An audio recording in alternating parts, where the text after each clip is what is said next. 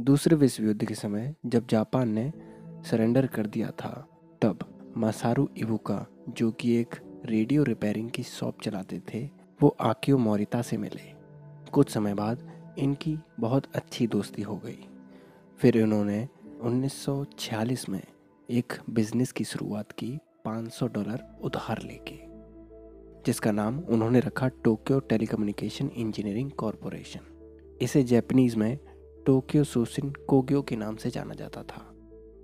इनका सबसे पहला प्रोडक्ट एक इलेक्ट्रिक राइस कुकर था, जो कि बहुत हिट नहीं हुआ। इनके पहले प्रोडक्ट से इनका रेवेन्यू सिर्फ $6500 रहा और जिसमें से इनका प्रॉफिट सिर्फ $300 था। ये प्रोडक्ट कामयाब इसलिए नहीं हो पाया क्योंकि इसमें चावल अच्छे से पकते नहीं थे, या तो बहुत ज़्यादा पक जाते थे या फिर कच्चे रह जाते थे। इसके बाद इन्होंने 1950 में एक टेप रिकॉर्डर लॉन्च किया, जो कि शुरुआत में एक फेलियर सी दिख रही थी क्योंकि जापान के लोग इसका यूज़ नहीं समझ पा रहे थे, इसे अच्छे से यूज़ नहीं कर पा रहे थे। उन्होंने पहली बार ऐसा कुछ देखा था, तो इसकी जानकारी ज़्यादा से ज़्यादा लोगों तक पहुंचाने के लिए टोक्यो सुशिन कोग्यो ने फ्री टेप रिकॉर्डर्स भी बांटे। इसकी वजह से ही टोक्यो सुशिन कोग्यो लोगों की नज़रों में आ पाया। धीरे धीरे ये पॉपुलर हो रहा था। तो टोक्यो के बाद इन्होंने सबसे पहले अमेरिका में अपने प्रोडक्ट्स बेचने का फैसला किया। अमेरिका में इनका टेप रिकॉर्डर फेमस होने लगा था।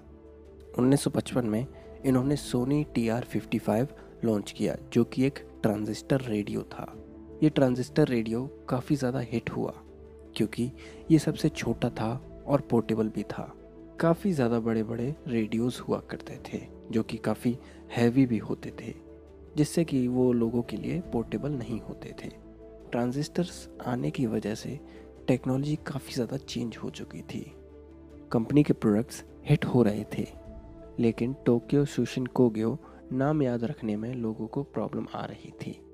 इसलिए फिर इन्होंने 1958 में अपना नाम टोक्यो सुशिन कोग्यो से बदलकर सोनी रख लिया। सोनी शब्द सोनस से ड्राइव हुआ है, जिसका मतलब होता है साउंड या आवाज़। सोनी का जो अगला बहुत ही फेमस प्रोडक्ट था वो था 1968 में लॉन्च हुई ट्रिनिट्री कलर टीवी। ये वही फेमस टीवी है जिसके साथ हमारे माँ बाप का बचपन गुजरा है। 1968 में सोनी ने एक टेप रिकॉर्डर भी लॉन्च किया था। इसके बाद 1979 में इन्होंने एक टेप प्लेयर लॉन्च किया, जिसका नाम था वॉकमैन।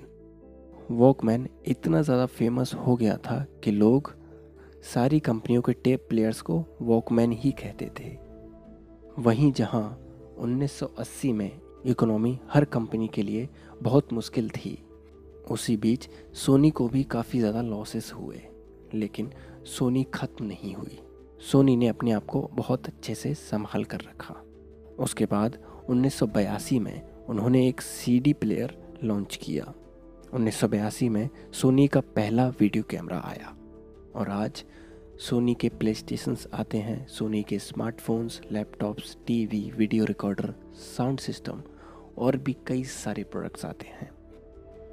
विश्व युद्ध के दौरान दो लोगों की दोस्ती की वजह से शुरू हुई सोनी के मालिक मसारू इबुका की मृत्यु 1997 में हो गई थी। उसके बाद आकियो मोरिता की मृत्यु 1999 में हो गई। आज भी सोनी लेंसेज, टीवीज़ जैसे कई आइटम्स में डोमिनेट करती है और करोड़ों लोगों को आज भी सोनी बहुत पसंद है। सोनी की सबसे बड़ी स्ट्रेंथ है उसकी innovation. Tape recorder, colour TV, Walkman, PlayStation, ये सारी चीज़ें बहुत ज़्यादा इनोवेटिव थी। जिस समय ये चीज़ें लॉन्च हुई उस समय मार्केट में ऐसा कोई भी नहीं कर रहा था। इनका प्रोडक्ट यूनिक था और छोटा था। तो ये थी कहानी सोनी की। अगर आपको हमारा पॉडकास्ट पसंद आता है तो आप हमें एप्पल पॉडकास्ट या पॉडचेज़र जैसी वेबसाइट्स पर 5 स्टार रेटिंग देकर एक फीडबैक भी दे सकते हैं। आज के लिए बस इतना ही। अगले हफ्ते फिर मिलेंगे। तब तक के लिए अपना ख्याल रखें और सीखते रहें।